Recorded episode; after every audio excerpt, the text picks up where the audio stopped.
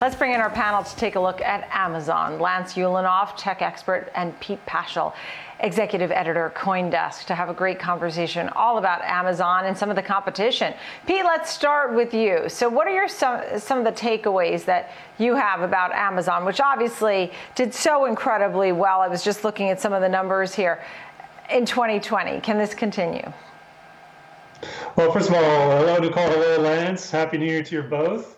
Uh, it's good to see you. Um, so Amazon, yeah. Well, the story of Amazon in 2020 was certainly uh, the story of big tech, uh, where the crisis and COVID 19 essentially increased our dependency on all these big tech companies, but Amazon especially, since obviously they specialize in sort of home delivery of goods, which became a sort of a critical, almost first responder type of service. Uh, at the same time, even though that was obviously very lucrative for them, there was they were very much in the hot seat uh, along with other big tech companies, is with regard to uh, how they use uh, uh, their customer data and what sort of antitrust concerns that sort of thing creates. So I think we're going to see, to a large extent, those two trends continue. And as far as the latter one, whether they're they're hot water on Capitol Hill and regulatory pressure increases, uh, a lot of that hinges on what's happening today in Georgia and who has control of the Senate and some of these key committees that make those inquiries.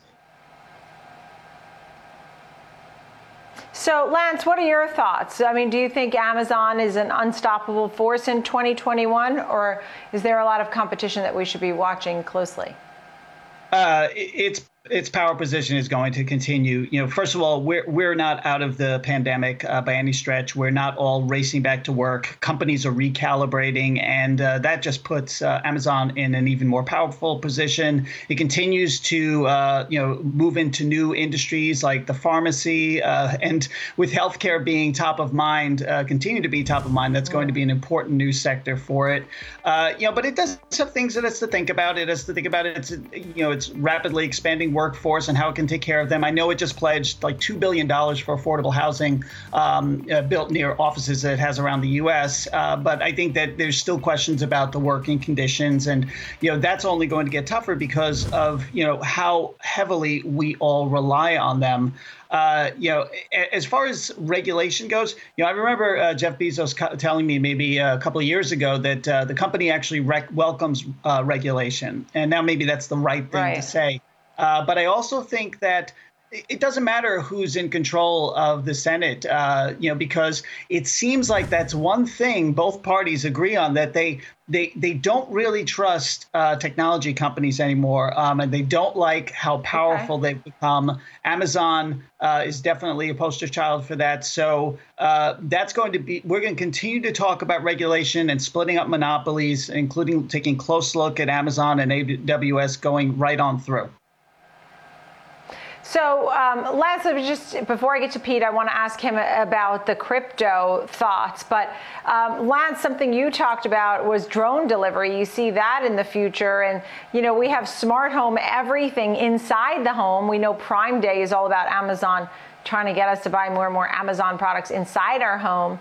But are drones going to be bringing us some of these products? Tell me about the smart home and the drone delivery, Lance. Yeah, well, well, I will say that the FAA just, um, you know, just updated its policies for drone flight. Uh, you know, allowing people to fly at night over cars, over people uh, with you know qualified pilots, and I think that's going to really change the game. We already had some of these uh, these entities getting uh, the okay for drone deliveries, but they had to have the okay to fly over densely populated uh, areas. Otherwise, it was just going to be you know an occasional package dropped on in a farm out in the Midwest. Uh, you know, as far as smart homes, uh, techn- you know, Amazon by the way is a huge lead in the smart home space because of you know what they did early on with Alexa and, and Echoes, but we're seeing all of the other companies companies, you know, Apple and others, you know, encroaching on that. And uh, that will continue. And I think it's going to be really interesting to see sort of the interaction, sort of, you know, w- systems that are able to work across platforms, you know, as uh, some of the companies have agreed to work together and right. expand expand all that. So, you know, Smart homes are okay. critical to us now because that's where we're spending about 95% of our time. So uh, that will be a big sure. focus uh, throughout this year. Yeah, Pete, I mean, what are your thoughts on this smart home? Obviously, we know Amazon has worked so hard on um, rely, the, our now real reliance on technology more than ever before. Um, they push their own products, no doubt. And the meantime, that we've seen crypto running up and some of the other companies getting involved with payment with crypto. Um, give me some thoughts co- pertaining to technology and crypto for Amazon going forward. Well, for starters, Lance is dead on in that Amazon, I think it's a little bit underreported how quietly they've dominated smart home, despite Google doing its best to sort of take a chunk out of them. When Google entered the market, like in a big way a few years ago, they made big inroads, but it's kind of held pretty steady with Amazon in a dominant position if you just look at sort of market share of smart speakers and that kind of thing. And they have been like, shameless about the kind of products they're going to put Alexa into, and they've debuted microwaves, and uh, they've they've got, gobbled up uh, companies like Eero and um, Ring to to uh, cement that empire. So that's that's all certainly going to continue. But I think that also fuels that what I was talking about earlier, the the regulatory scrutiny, right? Like with the, this is means they have more customer data and really more intimate customer data than any tech company has ever gathered on us. And I think that's going to uh, to to worry a bunch of people, even if their uh, security is is very good. Um, on crypto, uh, absolutely. I mean, in the last uh, little while, uh, the prices of Bitcoin and Ether and other uh, cryptocurrencies have, have rallied hugely, and that's ba- partly based on mainstream attention, institutional investment, but also services like PayPal which uh, introduced a way to uh, essentially store crypto on on their platform.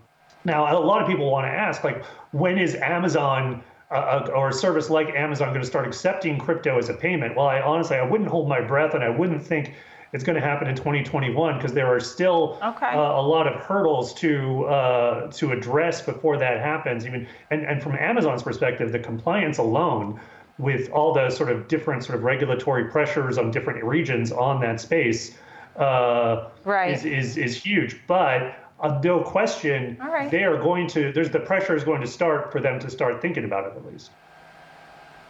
Great to chat with you both. Pete and Lance, great conversation about Amazon. Pete Pachal, executive editor, Coindesk, Lance Ulanoff, tech expert. Thank you both so very much.